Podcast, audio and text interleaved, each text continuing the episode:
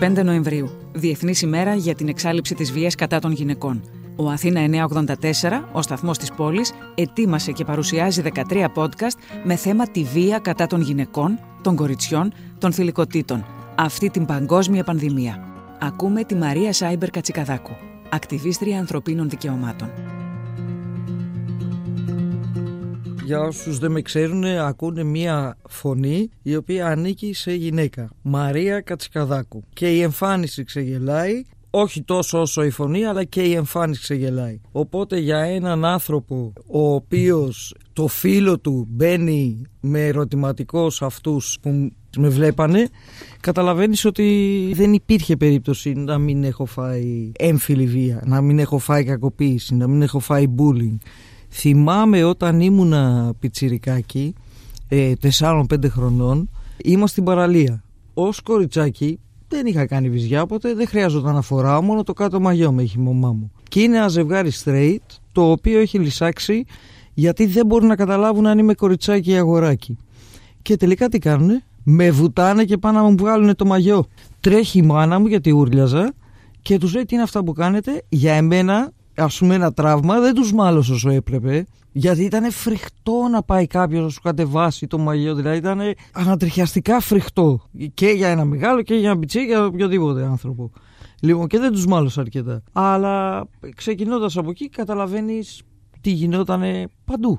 Γιατί βλέπαν αγοράκι, ακούγανε αγοράκι, ενεργειακά πάρα πολλοί άνθρωποι, και αυτό το έχουμε απορία. Ενώ έχω πολύ μεγάλο στήθος, το οποίο δόξα τω Θεώ, δεν κρύβεται. Λοιπόν, πολλοί άνθρωποι αποφασίζουν να μου αποκαλέσουν στο αρσενικό. Και λέμε με τις φίλες μου, γιατί; Ενώ με βλέπουνε, γένια δεν έχω, μούτσια δεν έχω, 10 κιλά βυζιά έχω όπως λέω, γιατί στο αρσενικό αποφασίζουν, ενώ αυτό που βλέπουν πιο πολύ γέρνει ότι είναι γυναίκα. Είναι πέρα από τη φωνή και το attitude είναι ότι παίρνω χώρο. Παίρνω χώρο που δεν παίρνουν οι γυναίκες. Συνήθως οι γυναίκες είναι οι ήπιες, η φωνή είναι τραγουδιστή, οι κινήσεις σου είναι ήρεμες, εγώ είμαι μπλαούμπλας. Έχω μια ενέργεια που για αυτούς κατευθείαν τη μεταφράζουν αυτό είναι αντρικό. Οπότε αποφασίζουν να με αποκαλέσουν άντρα. Και εκεί είναι ένα πολύ μεγάλο ζήτημα. Γιατί το να διεκδικείς το χώρο σου και την ύπαρξή σου είναι αντρικό.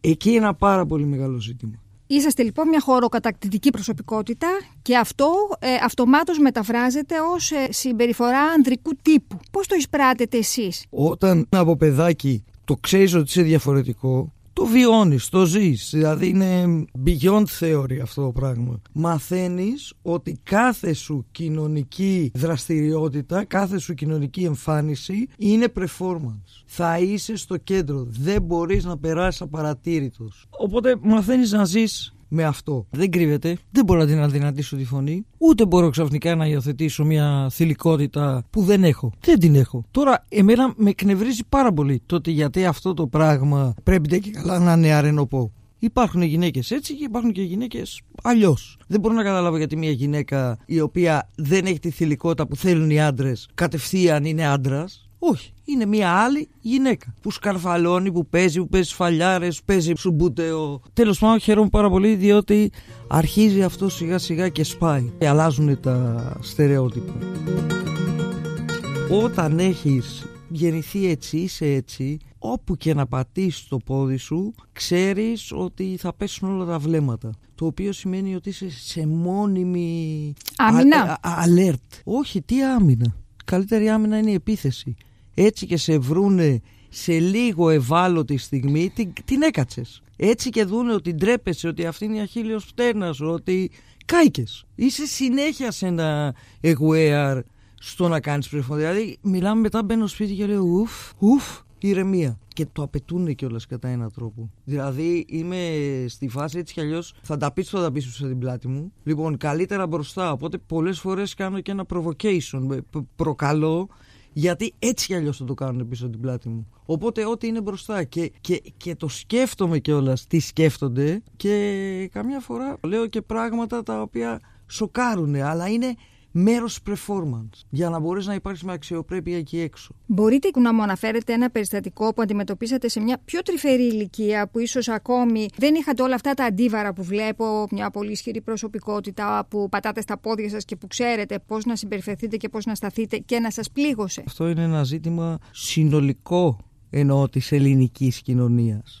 Καταρχάς εγώ γεννήθηκα το 1970, εντάξει, που οι εποχές ήταν τελείως διαφορετικά ο σεξισμός ε, έδινε και έπαιρνε. Αν δεις τις ελληνικές ταινίες, ας πούμε η πιο αγαπημένη μου το μία τρελή τρελή οικογένεια με τη Μέρη Αρώνη μπαίνει ο Αλεξανδράκης μέσα και βαράει δεν αφήνει και τίποτα βαράει την Αρώνη, βαράει την Κατερίνα Γόγου δεν μπαίνει ο άντρας στην οικογένεια. Αν το δεις το αφήγημα πώς είναι, κατευθείαν σε βάζει σε μια θέση. Επίσης, μην ξεχνάμε ότι οι άντρες εκείνη την εποχή, συμπεριλαμβανομένου και του πατέρα μου Μανιάτης, ήταν σεξιστές στο έπακρο. Δεν χρειάζεται κάτι παραπάνω για να έχεις πληγωθεί και να είσαι στη φάση ότι κάικα. Κάικα εάν αφήσω και κάνει reveal, ξέρεις, οποιαδήποτε θηλυκότητα, θα είμαι κι εγώ ένα από τα θύματα. Όταν οι γυναίκες αυτόματα στον καθημερινό λόγο ήταν, πώς να το πω, το τρόπεο του σεξιστή. Δεν μπορούσες, είχες, είχες να διαλέξεις ρόλους.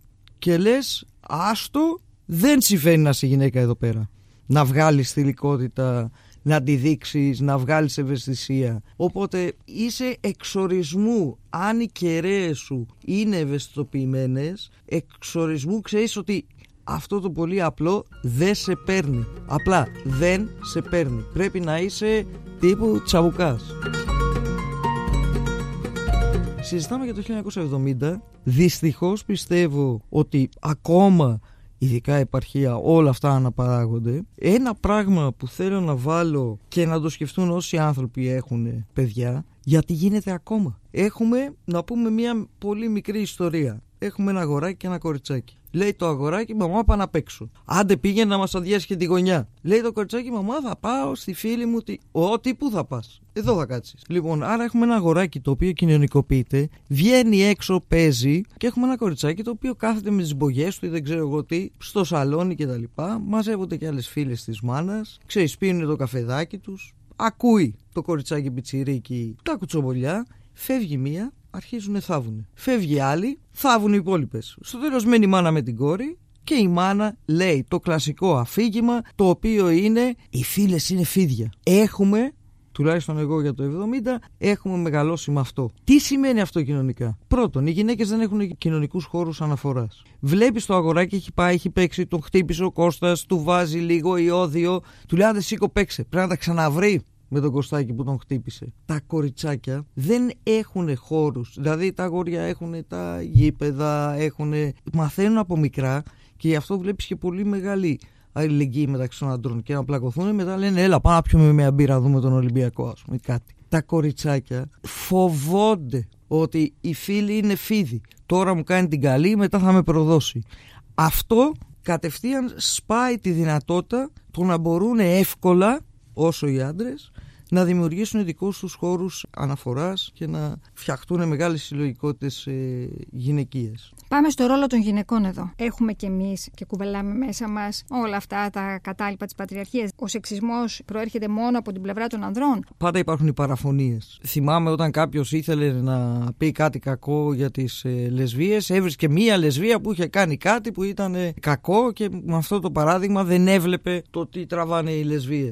Οπότε, εντάξει, σίγουρα υπάρχουν κάποιες γυναίκες οι οποίες έχουν επηρεαστεί και οι οποίες αναπαράγουν αυτά τα πρότυπα. Το άλλο κομμάτι είναι ότι αυτή τη στιγμή στο λόγο μας βάζουμε αρσενικό, θηλυκό, αλλά δεν βάζουμε και τις θηλυκότητες. Ξέρεις, μιλάμε για γυναίκες. Για μένα και οι τρανς γυναίκες είναι γυναίκες και πάρα πολλά παιδάκια. Δηλαδή εμένα ο κολλητός μου ήταν ένα αγοράκι αδιανόητα θηλυπρεπές και είμαστε, είμαστε ζωγραφιά. Εγώ ήμουν σαν αγοράκι, αυτός ήταν σαν κοριτσάκι και είμαστε τέλεια. Οπότε, ξέρεις, σε σχέση με το gender, να mm-hmm. βάλουμε σε σχέση με την ταυτότητα φύλου, να μιλήσουμε συνολικότερα για θηλυκότητα. Ήθελα να μιλήσουμε λίγο για την ορατότητα. Για το πόσο έχει αλλάξει, αν έχει αλλάξει, ο τρόπος που μπορούμε να δούμε τις θηλυκότητες και να τις ενσωματώσουμε ενσωματώνουμε πολύ πιο εύκολα από ότι να τις θεωρούμε κάτι παράτερο. Αυτό έχει αλλάξει; Δυστυχώς πιστεύω όχι. Σε ένα μικρό κομμάτι της κοινωνίας φυσικά έχει αλλάξει. Ξέρεις, εμείς το αλλάξαμε. Αλλά ε, ενώ ξέρεις το δικό μας κοινωνικό κομμάτι. Και υπάρχουν και κάποιοι άνθρωποι, ξέρεις, μεγαλώνει αυτή η κοινότητα και υπάρχουν κάποιοι άνθρωποι οι οποίοι σπάνε τα στερεότυπα. Εντάξει, ανεξαρτήτου σεξουαλικού προσανατολισμού και ταυτότητας, αλλά είναι πολύ μικρό το κομμάτι. Αν η απάντηση πρέπει να είναι έχει αλλάξει, όχι. Έχει πάρα πολύ δουλειά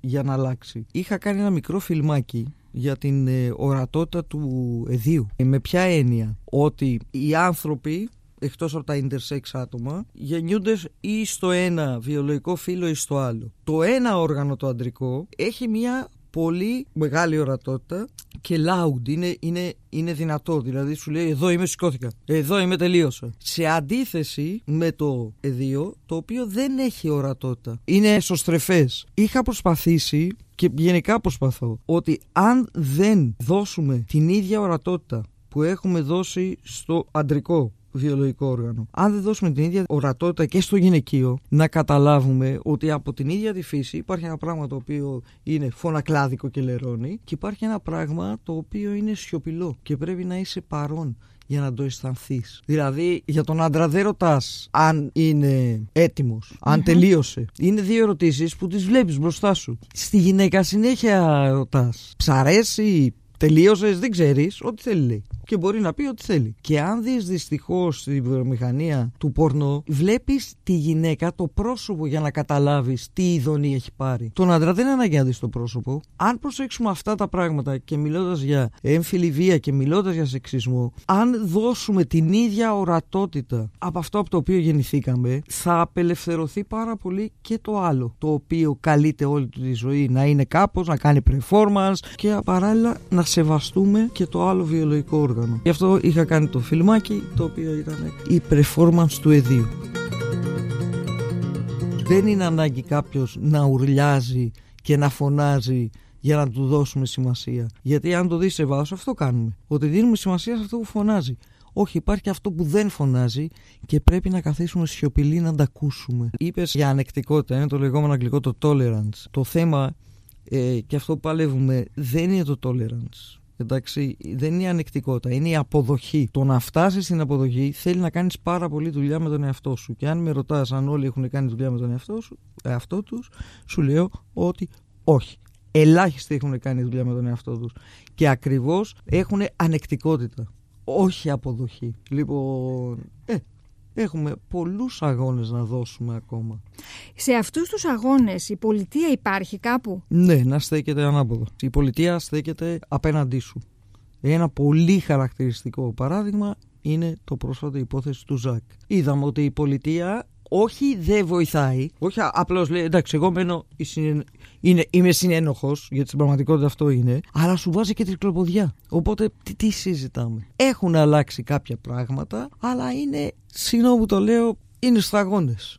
Χρήσιμες, υπέροχες, ενθαρρυντικές, αλλά όταν έχεις μια δολοφονία και την έχεις δει 10 φορές και πραγματικά περιμένεις την πολιτεία να πει ε, δολοφονία γιατί είναι δολοφονία και δεν κάνει τίποτα εκεί ειλικρινά λες πω, Μέχρι και ανιψιές μου πρέπει να δίνουν αγώνες. 2021. Σκοτώσαν έναν άνθρωπο. Μέρα μεσημέρι δεν έχουν κάνει τίποτα. Απολύτως τίποτα. Για το μεταξύ έχουμε τόσες γυναικοκτονίες. Και τι βλέπεις. Όλες, όλες, πολλές έχουν πάει και έχουν καταγγείλει στο αστυνομικό τμήμα. Και δεν κάνουν τίποτα. Τι ενδυνάμωση μετά. Με τι κουράγιο θα πάει η άλλη. Ποιες δομές έχουμε για να προστατευτεί η άλλη από τον ε, μελλοντικό δολοφόνο της. Εντάξει, έχουν γίνει πράγματα, αλλά για μένα είναι τόσο μικρά γιατί ουσιαστικά πράγματα δεν έχουν γίνει. Δεν, δεν μπορείς να αφήνεις μια γυναίκα κακοποιημένη εκεί έξω και να μην της λύνεις κάποια πρακτικά. Για 7 χρόνια πήγαινε ερχόμουν Νορβηγία. Δεν νοείται κάποια να καθίσει σε ένα γάμο επειδή εξαρτάται οικονομικά. Τα εξασφαλίσει το κράτος και τα παιδιά και όλα. Εδώ κάθονται γυναίκες στον εξήλιο, κάνουν υπομονή κτλ. Και, και ανέχονται τον χ κακοποιητή εντάξει για οικονομικούς λόγους. Πού είναι η πολιτεία; Πού αποδίδεται την έξαρση αυτή των γυναικοκτονιών; Σκέψω ότι γίνεται με τις ευλογίες της ίδια πολιτείας. Όταν βγαίνει ο άλλος και λέει ότι μπορεί ο σύζυγος να κοπανάει τη σύζυγο, τη μητέρα κτλ. Και, και να είναι καλός πατέρας. Και τα ακούς στη δημόσια τηλεόραση και δεν τον έχουν πετάξει στον Κεάδα τον τύπο. Τολμάει και το λέει. και τα ακούς. Ξέρεις τι παθαίνεις. Φοβάσαι. Αυτό είναι από πίσω ο φόβος που σε κάνει να κρατηθείς. Όταν βγαίνει, δεν λέμε τώρα για τα παπαδαριά, άστα να πάνε στα κομμάτια. Για τους πολιτικούς. Και βγαίνει και το ξεστομίζει. Από εκεί και πέρα, λες που να χτυπήσει το κεφάλι μου. Έχετε φοβηθεί ποτέ; Πα, ναι, πολλές φορές. Για την σωματική σας ακαιρεότητα; Ναι, ναι. Δεν ε, με κυνηγάγανε με σφαίρες, αλλά έχει πάει η καρδιά μου στην κούλουρη. Όταν κάποιος φοβάται, δεν έχουμε να κρίνουμε κατά πόσο είναι σφαίρες ή όντως απειλείται ή εντάξει μωρέ. Όταν κάποιος φοβάται, πρέπει να σεβαστούμε ότι φοβάται. Μία μεγάλη μερίδα περιστατικών ανθρώπων κατηγορία είναι οι ταρήφε. Δηλαδή, έλεος, τώρα ευτυχώς είναι καλύτερα, ξέρεις που έχουμε τα application και φέρονται καλύτερα. Αλλά είναι δηλαδή για τα νιάτα μου ας πούμε για το 80 και 90 έλεγες άντε σε ποιον θα πέσω πάλι και μέσα στο ταξί αν δεν ήταν μέρα μεσημέρι δεν το διορθώνα το φίλο με τίποτα. Δηλαδή άφηνα να με περνάνε για γόρι για να με πειράξουν. Έχω να διηγηθώ βιβλίο βγάζω για ιστορίες με ταξιτζίδες. Λυπάμαι πάρα πολύ δεν θέλω να προσβάλλω κάποια κοινωνική ομάδα. Τώρα αποτελούν τα app ένα ε, safe ε, για τις γυναίκες. Τους φόβους σας πώς τους αντιμετωπίζετε; Με τσαμπουκά. Δεν σε παίρνει. Μία φορά έπεσα κάτω και είναι σαν να σε μυρίζονται και να σε κοπανάνε παραπάνω.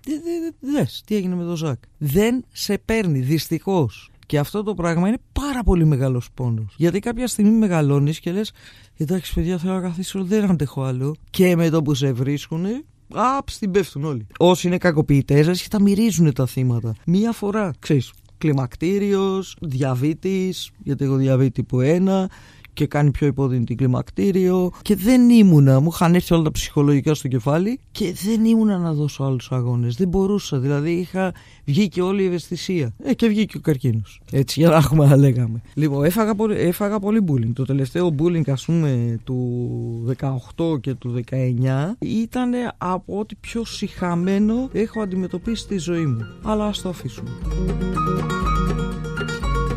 πώ είναι η ζωή για έναν άνθρωπο ο οποίος έχει διαφορετικό σεξουαλικό προσανατολισμό ή και ταυτότητα φύλου είναι πολύ δύσκολη. Και όσο και να θες να το βάλεις στην πάντα για να ζήσεις, σου βγαίνει συνέχεια μπροστά. Δεν γίνεται. Δεν, ε, εκτός ε, αυτό το πράγμα. Αν ε, καθίσει και το κρύψεις, το οποίο μετά έχει άλλα αυτό. Αλλά δεν έχουμε μια κοινωνία που είναι το ίδιο πράγμα να είσαι gay με το να είσαι straight, το ίδιο πράγμα να είσαι cis με το να είσαι trans. Δηλαδή καμία σχέση. Τώρα έχουμε ανοίξει την κουβέντα κάπως και τα συζητάμε και τα συζητάμε σε μια κλίμακα έτσι μεγάλη θα μπορούσαμε να πούμε. Άρα τα συζητάμε. Τίποτα δηλαδή. Από τη μία τα συζητάμε εμείς και από την άλλη έχεις ε, τις γυναικοκτονίες και, και τους βλέπεις ότι το πολύ σε 10 χρόνια έχουν βγει από τη φυλακή. Οι άλλοι κάνουν 3 χρόνια να μπουν μέσα, ας πούμε, που σκοτώσανε το Ζακ. Δηλαδή, ε, πώς να σου το πω. Έχουμε πάρα πολύ δρόμο ακόμα. Επαγγελματικά χάσατε ευκαιρίες; Πιο σίγουρα δεν έχεις. Όταν βγαίνεις εκεί έξω και λες ότι δηλώνεις αυτό που είσαι και δεν είσαι το ίδιο το κοινότυπο, φυσικά χάνεις ευκαιρίες και φυσικά.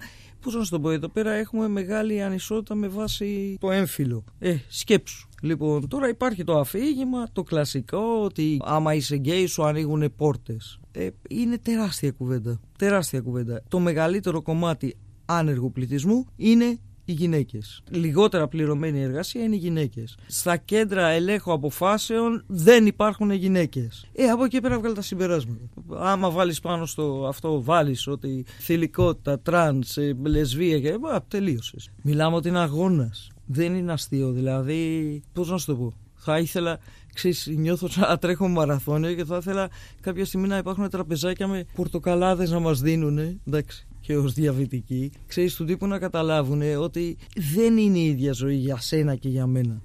Δεν μας φέρεται η ζωή το ίδιο. Και εκεί είναι κάτι το οποίο προσπαθώ να εξηγήσω σε ανθρώπους που ε, λένε και όντως δείχνουν απόλυτη ανεκτικότητα και την ονομάζουν αποδοχή. Αν δεν καταλάβεις τι έχω περάσει, δεν μπορείς να αποδεχτείς πραγματικά αυτά που κουβαλάω μέσα μου. Δηλαδή αυτό που κάνεις είναι ότι έχεις tolerance, ανεκτικότητα. Το οποίο και σε ευχαριστώ πολύ. Αλλά δεν νιώθω ότι με καταλαβαίνεις. Διότι δεν έχουμε περάσει τα ίδια. Αυτό πώς μπορεί όμως να καταστεί εφικτό; Ένα πράγμα. Καταρχάς, εσείς έχετε δώσει πολλές φορές φωνή. Να λέγονται ιστορίες και τα βιώματα. Να ακούμε. Να ακούμε το τι έχει να πει ο άλλος και πώς το βίωσε. Είναι πολύ σημαντικό. Λοιπόν, και το άλλο είναι οι γονείς να το πάρουν εξορισμού και να προστατεύουν τα παιδιά. Πώς να τα προστατεύουν, να τα ακούνε, χωρίς να μιλάνε. Εννοώ ότι από το να είναι επικριτικοί και να κρίνουν. Αν θα θέλετε να στείλετε ένα μήνυμα με αφορμή τη σημερινή μέρα, ποιο θα ήταν αυτό το μήνυμα; Επειδή περνάω τον καρκίνο, δεν μπορώ να δώσω ένα μήνυμα μόνο για την έφυλη βία, αλλά γενικά για τους ανθρώπους. Διάβασα κάπου και μ' άρεσε και το έχω υιοθετήσει ότι έχουμε δύο ζωές. Η δεύτερη ζωή μας ξεκινάει όταν καταλάβουμε ότι έχουμε μία. Λοιπόν, εύχομαι σε όλους τους ανθρώπους να το καταλάβουν και να πλημμυρίσουν τον κόσμο, το σύμπαν, τη γη, τα πάντα με αγάπη. Αντί για βία. Είτε είναι έμφυλη, είτε είναι λόγω χρώματος, είτε είναι από οπουδήποτε. Όπως έλεγε και ο Ζακ, δεν το έχω με τη βία από οπουδήποτε και αν προέρχεται.